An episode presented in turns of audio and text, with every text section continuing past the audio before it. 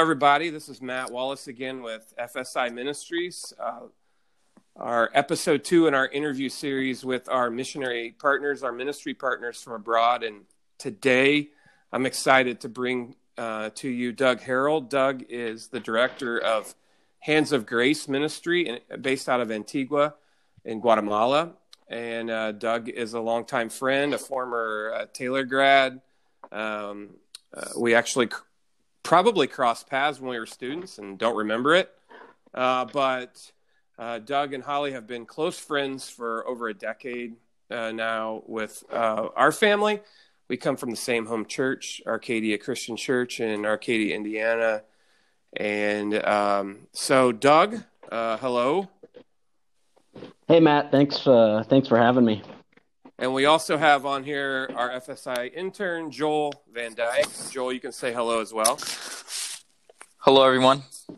And Joel and I are going to be talking to Doug today and just asking him some questions. Our goal in this series is just to bring awareness to these uh, ministries. You know, uh, I heard Joel's dad, and uh, when we were talking last week, we um, we were talking about the idea of being a Barnabas. You know, a son of encouragement, and that's really what I feel our our calling is with FSI is to come alongside these ministry partners and uh, just provide encouragement, and especially during this time of pandemic.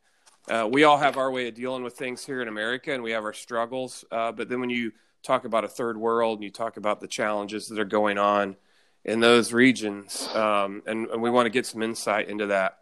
And one little side note before I let Doug really talk is um, for those of you that are listening that are, tied to, to, us at FSI, Doug and Holly and their family were huge inspirations for us as we took this plunge into friendship sports. And I'm no by no means equating moving to Grand Rapids to do college ministry and to do do what we do in terms of what they did. But as you hear their story, one of the reasons I want you to to, to hear their transition to Antigua is it was a it was a huge blessing to us to take a leap of faith and, and pursue what we felt God was calling us to do. So, Doug, that's a lead in to this. You know, just kind of tell a little bit about your family, who they are, and your journey from Indiana, United States to Guatemala.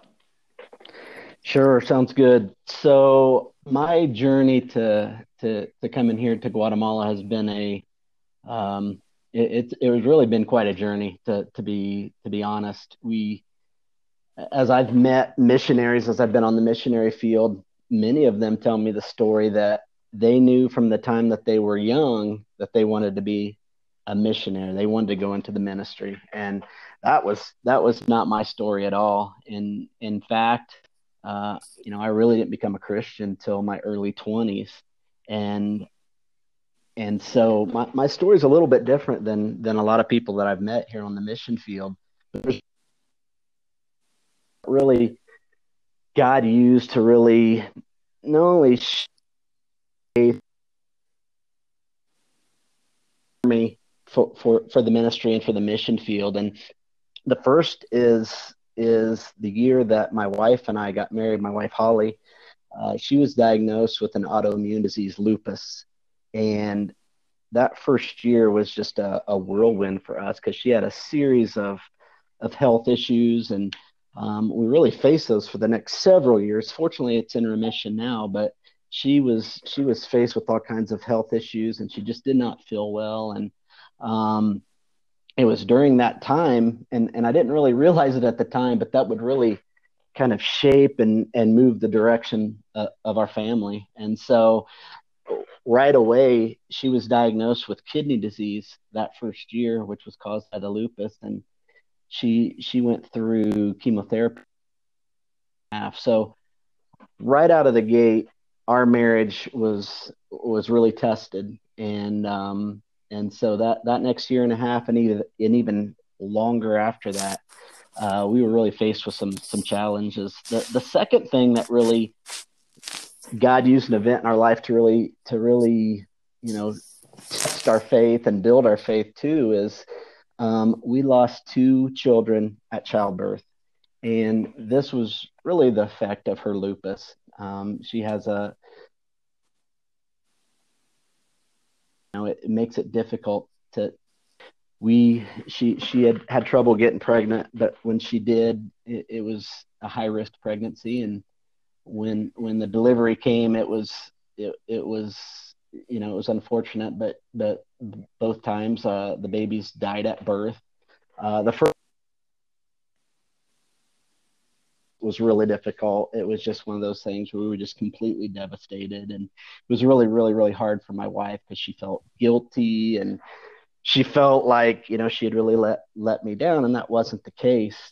Um, but God used those two two events, those two times that that we lost babies at birth, to really. Um, but for me, it was one of those things where it was like, God, I, I can't take anymore to the point where it built it from from the ground up into something that you know you know he really did an incredible work in us and through us through that time. And so th- th- those two events were were really challenging. And then the last one which wasn't as it wasn't a, a tragic event but it was an event that or some things that happened was through our adoption so because we couldn't have magical kids uh, we we built our family through adoption. And if you would ask me this when I was younger, if if I would have adopted children, I would have said no way that that's not something that I'd want to do. And then if you would tell me I have two internationally adopted children, I would be like that just seems crazy. So, but God through that adoption, um, you know, I really began began to understand God's love for me and unconditional love. It's hard to explain, but really through through that adoption, I learned a lot about God's love and His grace, and um, that was really then through those adoptions, he he was starting to put the into place uh, for for our call to ministry. Our very first child, Maya, she's adopted from Guatemala, where we're at now. Um, he used that to to to, to move us um, but my second son, Cooper, he's adopted as well, but it's a domestic adoption. And then my youngest, Saren, she's adopted from Congo, Africa. So our, our family looks very different. Um, and, and Matt, you know that too, because you, you know, your family's kind of built that way too. And so when we go to restaurants, you know, it's always people are looking at us and, and, and, mm-hmm. and, but that's fine. And, and so, um, but he really used those events, I think, to really build our faith, build and do something in us that really prepared us for ministry. And so um, I'm going to fast forward, and after about I don't know, you know, 15 years in in corporate America, God was really then starting to work on this call, a more specific call specifically for me and the family. And I wrestled with it for a couple years before I even shared it with my wife Holly because you know, she was still dealing with the lupus, and I just knew that, man, this is not something that she's going to be in agreement with. And I remember the conversation where we sat down and had it. We were at a restaurant, and I said, "Hey, this is something I really feel like God's you know, putting on my heart." And uh, she laughed and said, "That's never going to happen," and changed the subject. And so we didn't talk about it again for a long, long time. And I remember my prayer at that time was, God, you either have to take this desire away from me. You have to take this stirring that you're doing in me, or you have to change her heart. And once I kind of got to that point and, and kind of surrendered that to God, then that's when He started to put pieces into place for her. And um, so just a few years later, um, I, I informed my boss, and I had worked at the same company for about 18 years, and told them, hey, you know, I'm I'm moving on to something different, and we put our house up for sale and and we started uh, we started the process of of raising funds not only for our family but for what would become our our new ministry. Yeah, that's an awesome story, and I, I've I've heard it multiple times, and I think it's important to to put into place that you know they they had gotten to a point where you know from an American standpoint it was all there. He had a good job. They had a great house. They built it, custom built home. You know, just a great situation. But God was continuing to st- to stir Um, I can remember sitting with you in a restaurant and you were wrestling with what is that? What does it all look like? You know, yeah. and and how God has continued to to even to today to to unfold and unpack this. How many years have you been in Guatemala now? Um, we moved in December of 2014, so we're this is our sixth year. And in six years of being there, kind of transition us to now Hands of Grace Ministries, and kind of what what the vision and ministry is of what you do. You know, uh, you know, just kind of give us a snapshot of what God has done in that journey. Sure, that, that that's good. So, you know, kind of our tagline for what our mission is is offering friendship and hope to families living in impoverished communities. And you know, that's just something that we've written down that you know you need to kind of write down to kind of keep you kind of going in the right direction. But really, what that means is a couple things. Is one, when we talk about friendship, our ministry is about relationship. It is about uh, investing in the same kids and in the same families day after day. I mean, there's ministries out there that kind of move from from community to community, um, and and that's fine. But but ours has always been about has been very relational, and and we try and pour into the same. We we really um, there's really two main communities that that we work with. We work with the same families. We have about uh, in one community there's about 40 families, and the other one we have about 15. And and we just pour into them. We pour into the kids. We pour into the the parents, and they know that um, you know we're we're right there with them. And when they have issues or problems, they have my number, and and and we talk through things. And you know I've had some you know, even parents have had some really co- tough conversations with me about things that they're dealing with. And I love that because they know that we have their best interest.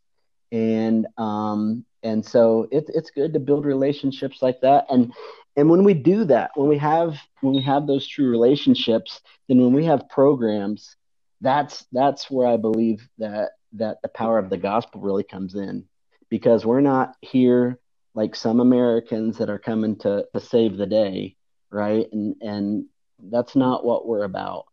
And so through these communities, through these relationships, we're trying to meet some of the, the the big needs that they have. And and one of those is malnutrition.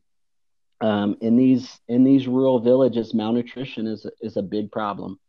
And and when I should when the, the malnutrition that we see here in Guatemala is what they call chronic malnutrition, which is probably a little bit different than what we think of. You know, I remember growing up and seeing the photos of of little kids in Africa, and, and those are acute malnutrition where they have no food at all. So you know they've their face is kind of sunken in and they kind of have the bulging belly and then you can see the bones in their arms and legs that's not what we see here in guatemala um, they have enough to get by they they eat but they don't get the nutrients and proteins that they need. And so mm-hmm. what we see is we see what they call stunting. They're they're smaller physically. Uh, they do know that it affects brain development, things like that. The, their main diet focuses around corn, and so um, and, and corn really there's not much there nutritionally. And so one of the things that we've done in, in, in one of the villages where we've seen a lot of sickness a lot of malnutrition is we started a feeding program. And so we uh, right now we've grown considerably. We have about 150 that we feed three times a day, or three three times a week, and so over you know we do about 10 to 12,000 meals a year, and again the main purpose you know, we, we want to address the malnutrition and the medical, but we use this as a way to connect with them and be able to share God's love with them. And and so through that, through our feeding center, we have a preschool. So we're teaching kids about, you know, just getting them ready for school, but we also are teaching them Bible, um, teaching them scripture. They're learning scripture, and so that's a really important part of of what we're doing.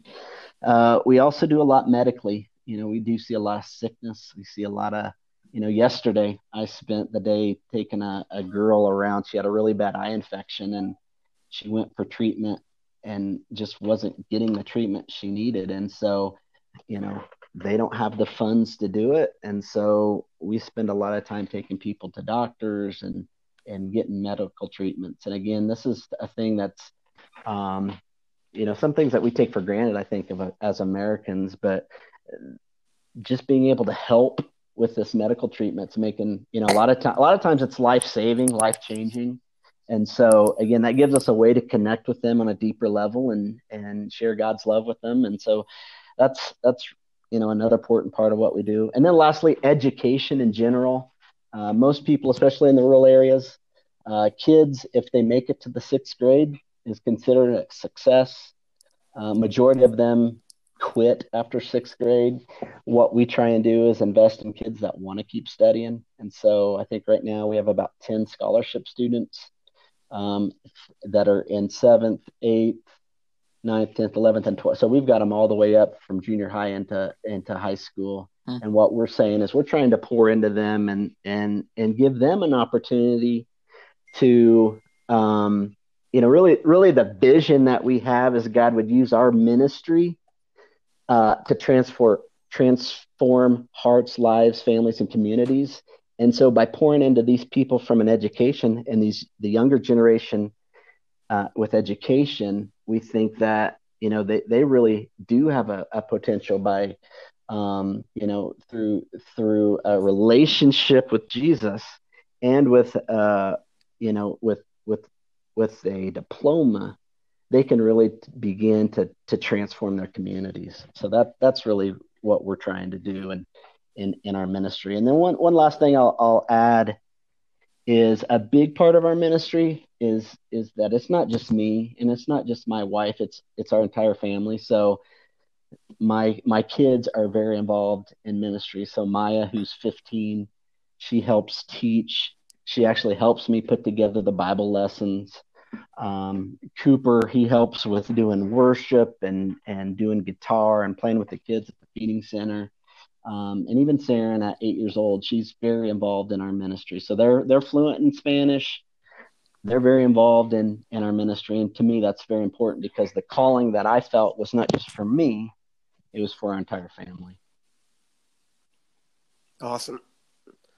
Yeah, thanks for sharing that. And I think uh, one of the things that's important to hear is just uh, wherever God calls, is just, you know, continuing to ask Him to cultivate that calling, continuing to ask Him to, to, to stir hearts and minds. Because when you, when it first began, it wasn't like you had the, the blueprints all laid out, and He continues to, to lay those out before you as as you meet people. I, I know that one of your things that you've enjoyed doing is just training and raising up leaders. You, you have actually hired some people, and uh, I know at least one that you've now sent off to do his own thing uh, that are Guatemalan. That your job isn't to come and just be this American savior, but to really stir in the hearts of the locals to take care of each other. Yeah, yeah, that's that's been a real important, what I'd say, kind of value, a principle of our of our ministry is we really want to pour into to local leaders because uh, we know down the line you know, I don't know if that's five years from now or 40 years from now, we won't be here. But what we want to be able to do is is leave a kind of a thumbprint, really God's thumbprint through our ministry on the people in the communities here. And I think the best way to do that is is to pour into to local leaders. And so that we've been very, very um, diligent and, and focused in, in doing that. And so um, even, for example, in our feeding center, we don't run our feeding center. We actually pay women from the village to run it. They're in charge of it. And so we kind of pour into them and then they run the feeding center and that's how it's going to be successful hmm. um, and we have you mentioned one of you know we we hired a, a, a young guatemalan who joined us about four years ago and um, we, we kind of kicked him from the nest and we said, listen, you're ready to fly. You're, you're ready to, to go on your own and do your own ministry. So he and his wife have their own ministry and their ministry looks very similar to ours, which is kind of neat. And, and kind of to your point, what you mentioned, you know, I'm, I don't want to sit here and say that, um, or people to think, you know, that I, that, that we've done all these great things. It's really cool to see what God has done through us. But, you know, for us, you know, the big success I believe in our ministry is that we've just been willing to be obedient. And that's what God calls us all to do. You know, we're all called, we have different callings, but we're all called to be obedient. And so, um, you know, for me, I've, I've learned a ton about myself and I've also realized that, man, I have a lot more limitations than I'd like to admit, but that's where God steps in and, and, and, and, and where we really have to have faith and trust in him to really go by each day. One of the coolest things I've ever heard you say was on a phone call um, to me uh, when I was wrestling with moving, and you know, after packing up and leaving your hometown and everything you've ever thought you'd do forever. Uh, I remember you telling, talking to me. You were going through some really challenging things. Your your wife's health has had, uh, Holly's had some trouble at times, and you know your kids have struggled at times. It's not all been a bed of roses. When you follow God, it's not always like this gold plated path. But I remember you telling me crystal clear that every morning when you get up, there's this peace that I am in the midst of God's will and He's going to use us today. And, and it's been cool to see that peace transcend through your whole family. You know, that over time, God has continued to work in those challenges. And, and I guess that's why I wanted you to share your story, is because I know that we may have somebody listening that the, the, the safest place to be is right in the midst of God's will, uh, uh, not in what others direct your path or not what the world or culture directs your path, but what, what God stirred in your heart to do. And it's really cool to see how God has has cultivated that in your ministry over the past few years. Yeah, that, you're right. I, I, think that you know I, I, look back and you know I hear a lot of people say, "Man, I can't do what you're doing. I can't believe you've done it." And what I share with them is you you're not called to do that. You're called to do something else that I couldn't do. Mm-hmm. Um, yeah. But what I but one of the things that I remember is you know as we were making that leap of faith, um, and I remember the two the two things that were kind of looming as we were kind of making the decision and and and preparing for the future was, you know, I, I'm gonna have to quit my job, so I'm gonna lose the the the security of a paycheck, and probably more bigger than that is we're we're dropping medical insurance and because of my wife's medical issues, um, and I had some medical issues actually right before that we moved here. Um, realized, wow, I had put in so much of my own like a paycheck in, in medical insurance, that um, God was showing me I'm in control.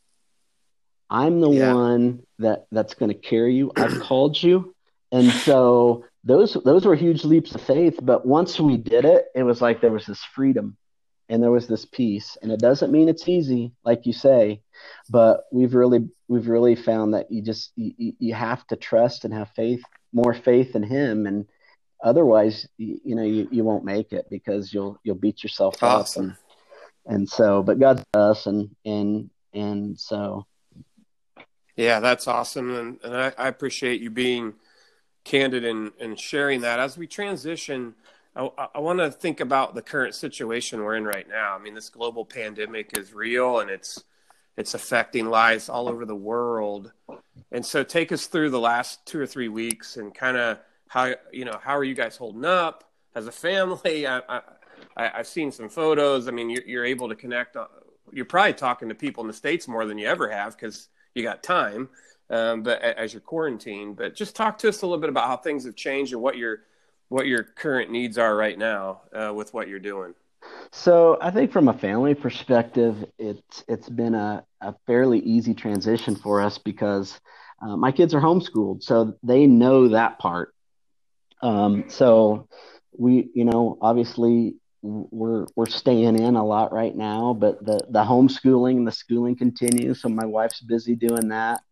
Um, I I will say one of the benefits that I have is that I can spend more time in that homeschooling piece. So I've helped teach a little bit of science and I've been reading with them and helping with math. And so I've been able to give my wife a little bit of a break, but also really, um, really appreciate more of, of what it takes to do the homeschooling because it is a huge investment of time and energy. And so um, but I think from a family perspective, as I mentioned, it's it's been it's been relatively easy. I think one of the things here in Guatemala, we it's you know where I live, it's about 75 degrees and sunny year mm-hmm. round. Yep. Um, and when this when this when this thing when this thing started in March, and I was talking to folks back in Indiana, they're like, it's so dreary and rainy, we can't go outside, and you know, you still had some of that end of winter blues, and here we don't have that. And so I'll tell you, those first that first week when we were staying in, and I could just step outside and sit in the sun, that helped immensely from a psychological and mental perspective. So that's that's been that's been huge from a ministry perspective, um, you know, we've had to adapt.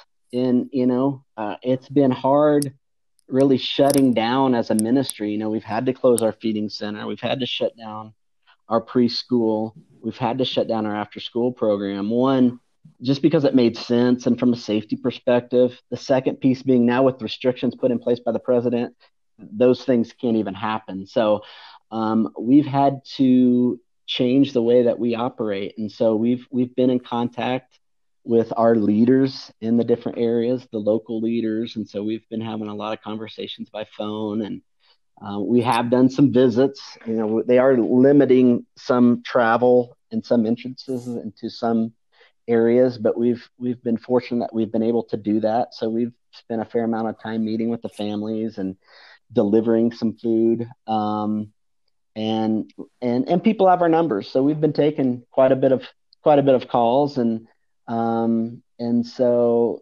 but one of the things too, which you mentioned, is we also have had some more contact with people in the states. So we've had an opportunity to to to do more from a social media perspective as a ministry, which has been good. Um, and then even being able to touch and connect base with some of our donors. I, I would say probably, and this is a selfishness on my my part. I think one of the good things that having this time at home, and this kind of goes more from a family perspective, is I've probably talked to my family back home more than I ever have. You know, I've been able to to call. I think in the first two weeks, I probably talked with my mom more than I did my first five years here in Guatemala by phone. So, you know, it's been good for us to be able to set that time aside to to connect and talk with with family back home. And I know people have been worried about how we're doing here and um, but but it's it's been good, and we're we're getting through it. But I think like like everybody, we're we're kind of looking forward to when we're going to be able to to open back up and and and return to I don't know what normal will be, but return to somewhat of a, a of a normal lifestyle and in ministry. Sure, and with that, I'm going to hand it over to Joel, who's a fellow Guatemalan, and just kind of let you guys talk a little bit about how um, how it's how all this is perceived. And so, Joel, I'll let you kind of take it from there.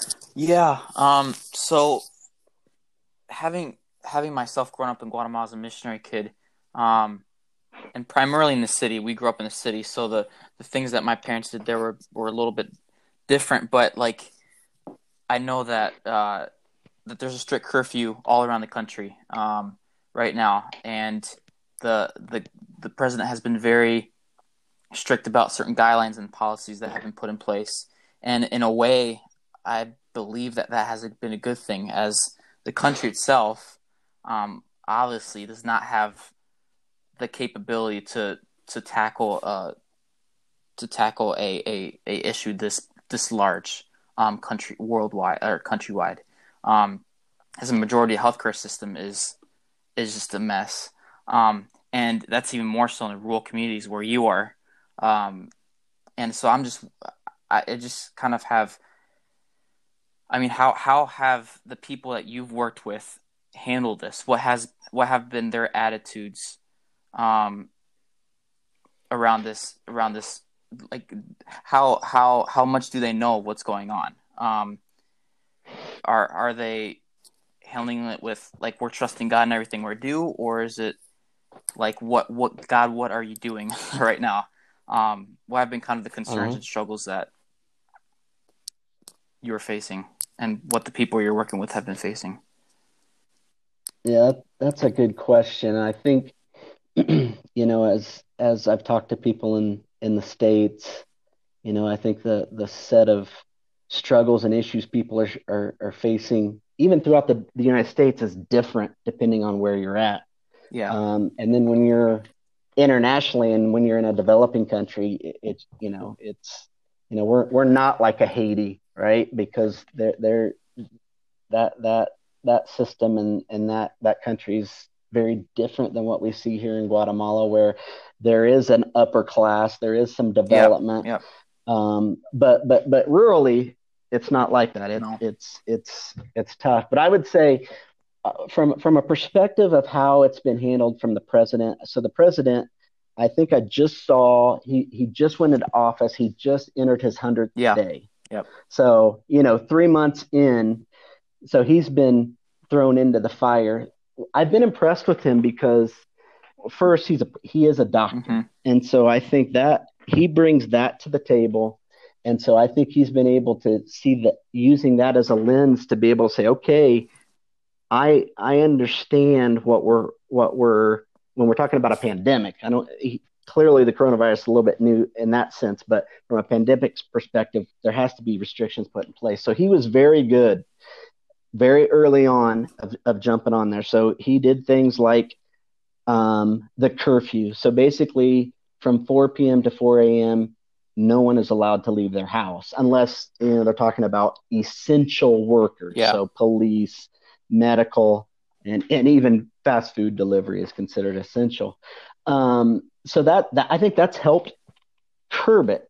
In addition to that, he's basically shut down what they consider non-essential work. So even during the day, a lot of non essential work has been completely shut down. And so, what we're seeing now, about six weeks in, in a country of 17, over 17 million people, I believe, we have, I think, 350 active cases. Yeah, um, which is pretty incredible. Now, now I don't think they're testing as much as they should, but 350 cases out of 17 million, I think the the position, the, the, the policies and restrictions that the president has put into place has done a phenomenal job in restricting the spread. And in addition to that, I don't know what percentage. I don't know if it's 50% or 25%, but I, it's pretty high. The percentage of those infected are deportees that have come back from the United yep. States. So they've come yep. back in a plane already infected. And so the good news is they were able to detain them, put them in in in these centralized locations to treat them and then the people who were on there who who weren't infected but were exposed are in quarantine so um, as far as that that has been very very effective and i've been very surprised at how quickly they put those into place and really how well people have followed um, you know there it's funny because you see people that are get arrested for being out at night or being out when they shouldn't, but generally people people are staying in.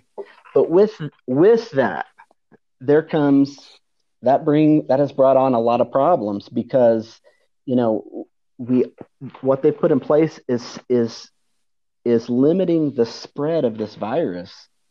But what it's brought, and I don't know if this is the right word, it's brought another pandemic, which is like a hunger pandemic, because now people, and people where we generally work are the rural areas. We are seeing people who are no longer able to work. So they work hand to mouth, meaning they go to work each day knowing that the money that they get is going to buy their corn, their tortilla for that day. Mm-hmm. And if you're a dad and you have a large family, which most of these families do, let's say it's uh, a dad, a mom, and you know a medium-sized family is five or six kids if you don't have your job now, if you can't leave your house, you have no money, you have no food, and you're scared. And that's what we're seeing is as I'm talking to people, they they are very scared. And they're not scared of the virus because they're worried about what they're going to eat tomorrow. And so it's been a challenge. I mean, 2 days into these restrictions, I was getting calls of people that were panicking. They're like, "We have nothing." And so that that's been really tough for us because um, you know we it, it, and I and I'm sure that's probably some of the discussion in the states. I, am a little ignorant on what's going on in the states because I don't watch the news, but there is this discussion, right? Of are the restrictions, you know, the, the the pros and cons of of the restrictions and the stay at home, and here we're seeing it because there is no unemployment, there is no bailout, and so these people are faced with the reality that I don't know when we're going back to work and I don't know how I'm going to feed my family. And so what we've tried to do is we've tried to encourage the people we talk with.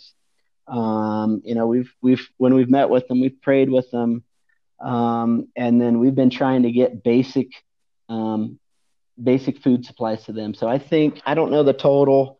So far, we've handed out like ten thousand pounds of food um, to hundreds of families, which has been thousands of meals. And we're, we're getting ready to do our next round. And so today I'm going to buy, it's about 8,000 pounds of food. And so what we're doing, we'll bag those up and, and take those to the family we know.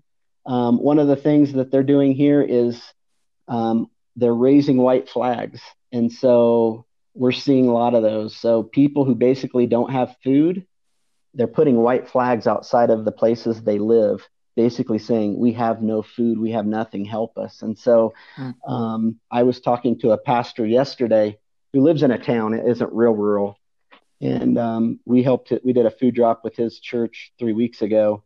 We're coordinating another one, coordinating another one for next week. And I said, "Are you seeing red flag or white flags?" And he said, "Just in my block, there is five. And he said there are hundreds more in the town that he lives. And he said, in fact, we're seeing red flags, and red flags basically is worse than a white flag. And I never heard they were raising red flags. So wow, it's it's real. The, yeah. the implications are real, and this is you know, um, you know, I think at some point the government's going to have to make a decision. Um, have you heard any talk into opening things back up a little bit there, or is it still pretty planned for the short term to be really tight? They, what I like about this is they're doing it on a week to week basis, every sun, okay. every Sunday. Okay. But there is the belief that this is going to be extended, and I've meaning I don't think this is going to ease up um, maybe maybe the earliest middle to, to end of May. And you know, I've heard some say June. So what we've shared with people is listen, this isn't this isn't going to be over soon. No. So you know, yeah. you just need to prepare. And so as you know, it's hard for me yeah. when I'm handing out food to these families and I'm telling them, and I'm glad you have this food, but you have to make it last. You have to make it last, you know, weeks, not days. And so it's it's it's yeah. been it's been a challenge.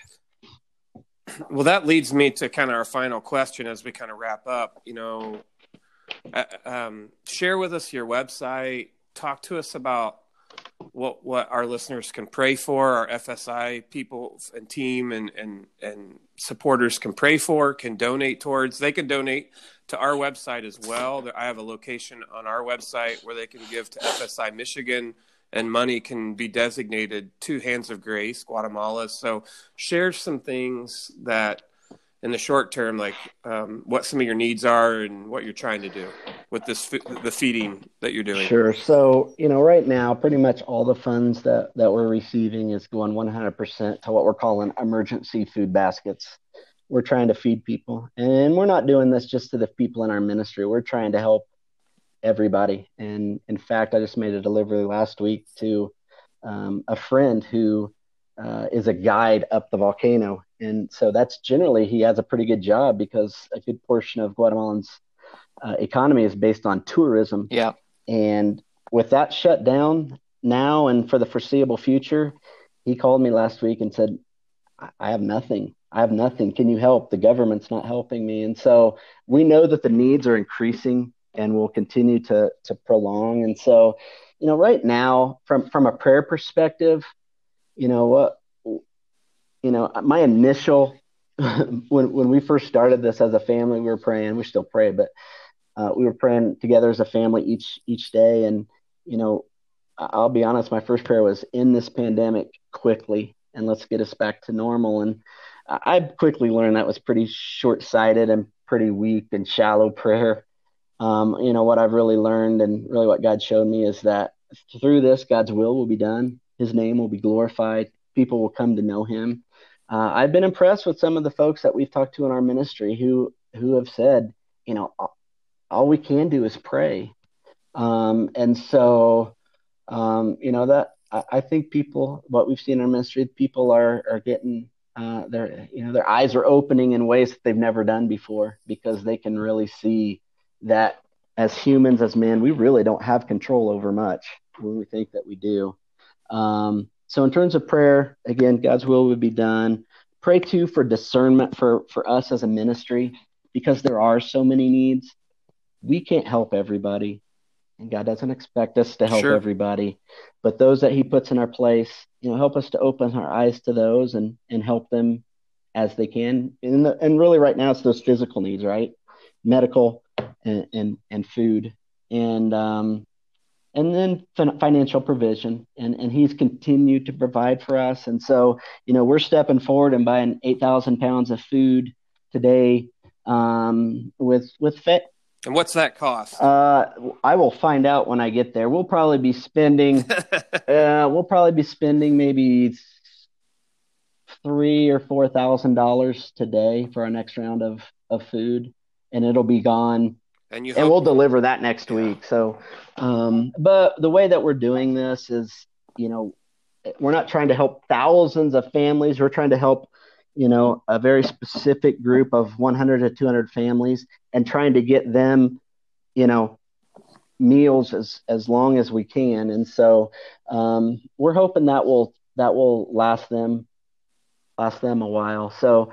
Um, again, any funds that we're receiving right now is going directly to to those to those uh, um, food buys. So.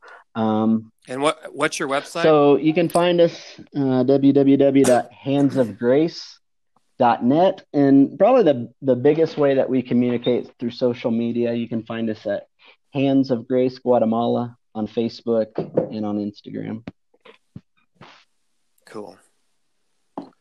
Awesome. And and um, I really appreciate you giving us the time on a day where you're getting ready to pack up and go buy food. And I know it's busy. Even in the quarantine, there's just a lot to do. And and I appreciate your time this morning, um, dealing with our high tech te- technical difficulties of podcasting that we do here. And no, but um, but Doug, we're praying for you. We love your family um, immensely. You're an inspiration. You're a, you're you're an extension of our family, and uh, I just um, I'm I'm excited to see how God is multiplying a few loaves of bread and some fish through your ministry to impact uh, people's lives in, in, in so many different ways. And so, uh, to our listeners, I encourage you to check out their website, follow them on Facebook and Instagram.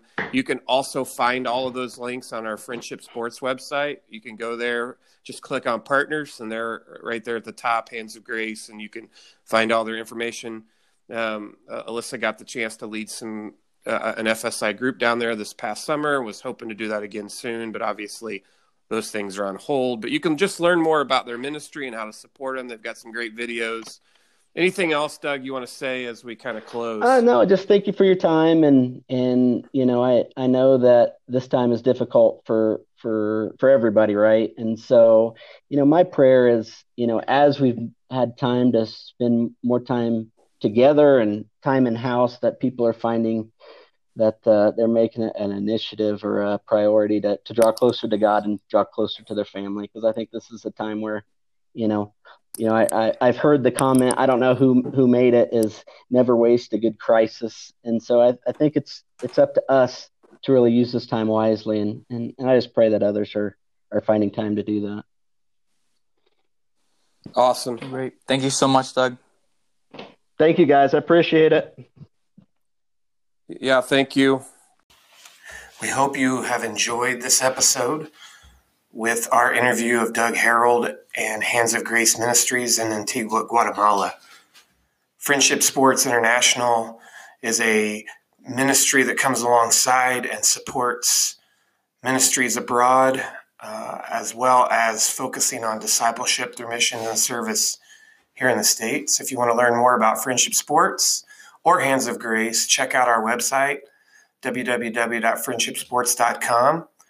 If you go to FSI Michigan uh, on the donation link, you can donate directly to Hands of Grace. We'll be uh, providing them with some support as they try to raise funds for food during this uh, COVID 19 pandemic. So if that interests you, you can go directly to handsofgrace.net or you can go to Friendship Sports, go to FSI Michigan, and make a donation and designate it to Hands of Grace Guatemala through our website. Again, thanks for listening. Stay tuned next week as we talk to our FSI missionaries, Katie and Mar- Mario Velasquez in La Venta, Honduras, as they are in similar situation. And Doug and Holly, not as many years in, uh, but they will talk about the ways in which they're trying to share the gospel and, and spread the love of Christ uh, through their services during this time, how Honduras is dealing with the pandemic and what it's like to live in a rural village there, and try to support others by delivering food and other needed supplies. So, next week, we'll be talking with Katie and Mario Velasquez and FSI Honduras.